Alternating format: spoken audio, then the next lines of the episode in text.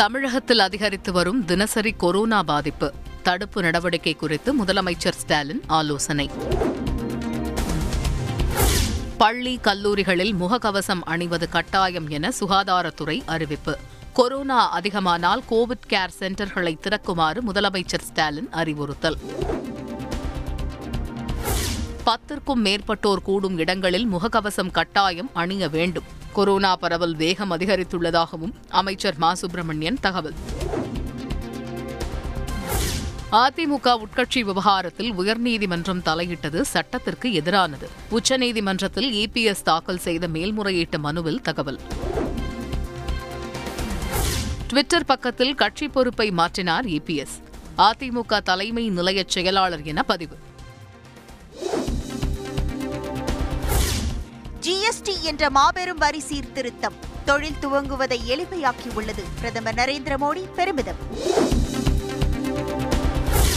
GST அனைவரையும் ஒன்றிணைப்பதாக ஆளுநர் R N Ravi பாராட்டு. நான்கு ஆண்டுகளில் ஆயிரத்தி ஐநூறு கோடி ரூபாய் லாபம் அதிகரித்துள்ளதாகவும் தகவல். தற்போதைய ஜிஎஸ்டி பிறவி குறைபாடு கொண்டது என முன்னாள் மத்திய அமைச்சர் ப சிதம்பரம் விமர்சனம். சிறு குறு நடுத்தர தொழில்துறையை அழித்து விட்டதாகவும் குற்றச்சாட்டு. ஆன்மீகமும் காவியும் சேர்ந்ததுதான் தமிழகம். ஆளுநர் தமிழிசை சவுந்தரராஜன் பேச்சு. தமிழக அணைகளை பாதுகாக்கும் வகையில் மாநில அணை பாதுகாப்பு அமைப்பு உருவாக்கம். தமிழக அரசு உத்தரவு. வரும் நான்காம் தேதி சென்னையில் தொழில் மாநாடு. அமைச்சர் தங்கம் தென்னரசு தகவல். ரஷ்ய அதிபர் புத்தினுடன் பிரதமர் மோடி தொலைபேசியில் பேச்சு. இருதரப்பு வர்த்தகம் உக்ரைன் விவகாரம் உள்ளிட்டவை குறித்து ஆலோசனை. திருச்சிக்கு வந்த முதலமைச்சர் ஸ்டாலினுக்கு உற்சாக வரவேற்பு. கரூர் மற்றும் நாமக்கல் மாவட்டங்களில் நாளை நலத்திட்ட உதவிகள் வழங்கும் விழாவில் பங்கேற்பு. அறநிலையத்துறை கோயில் சொத்துக்களின் வருவாயை முறையாக வசூலித்தால் பற்றாக்குறை இல்லாத பட்ஜெட்டை தாக்கல் செய்ய முடியும். தமிழக அரசுக்கு சென்னை உயர்நீதிமன்றம் யோசனை.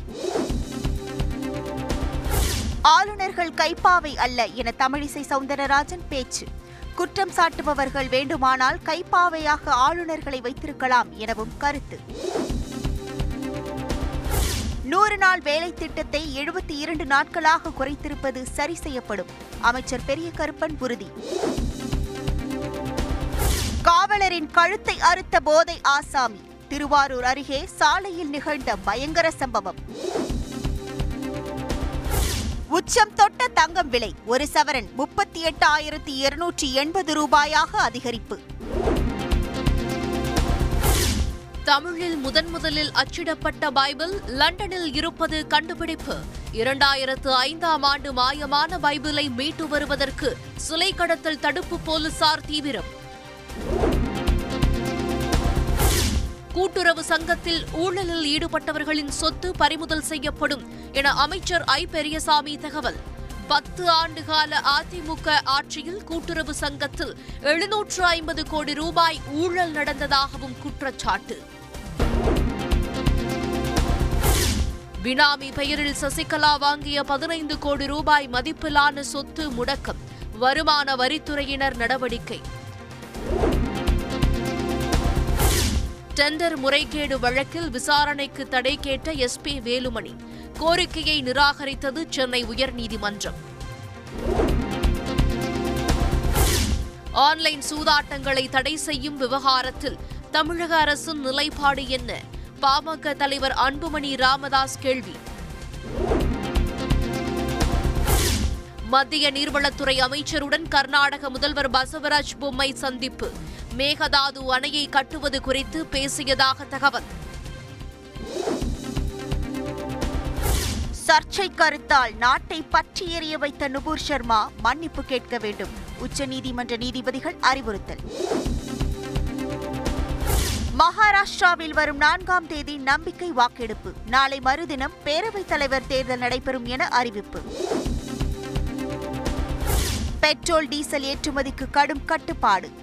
கூடுதல் வரிகளை விதித்தது மத்திய அரசு. பெட்ரோல் டீசல் வரி விதிப்பு பதினைந்து நாட்களுக்கு ஒருமுறை சீரமைக்கப்படும் என மத்திய அமைச்சர் நிர்மலா சீதாராமன் தகவல். எரிபொருள் ஏற்றுமதியை குறைப்பதற்காக வரி அதிகரிக்கப்படவில்லை எனவும் விளக்கம். ஜூன் மாதத்திற்கான ஜிஎஸ்டி வரி வசூல் ஒன்று புள்ளி நான்கு நான்கு லட்சம் கோடி ரூபாய். மத்திய நிதி அமைச்சகம் தகவல்.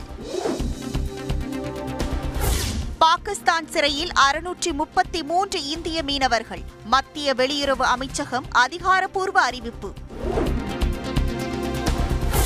தமிழகத்தில் இருபத்தைந்தாயிரத்து அறுநூறு கோடி ரூபாய் முதலீடு செய்கிறது சிங்கப்பூர் நிறுவனம். முதலமைச்சர் ஸ்டாலின் முன்னிலையில் புரிந்துணர்வு ஒப்பந்தம். அரசு பள்ளி ஆசிரியர்களுக்கு வரும் பதினோராம் தேதி முதல் பதவி உயர்வுக்கான கலந்தாய்வு. பதினைந்தாம் தேதி வரை நடைபெறும் என பள்ளிக் கல்வித்துறை அறிவிப்பு. நீலகிரி கோவை உள்ளிட்ட ஐந்து மாவட்டங்களில் கனமழை பெய்ய வாய்ப்பு. சென்னை வானிலை ஆய்வு மையம் தகவல். கட்டுமான பொருட்களின் விலை முப்பது சதவீதம் அதிகரிப்பு. கட்டுமான பொருட்களுக்கு தட்டுப்பாடு ஏற்பட்டுள்ளதாகவும் கட்டுநர் சங்கம் தகவல். வரும் பதிமூன்றாம் தேதி நேரலையில் தரிசனம் தருகிறார் நித்யானந்தா. அதிகாரப்பூர்வ இணையதளத்தில் தகவல்.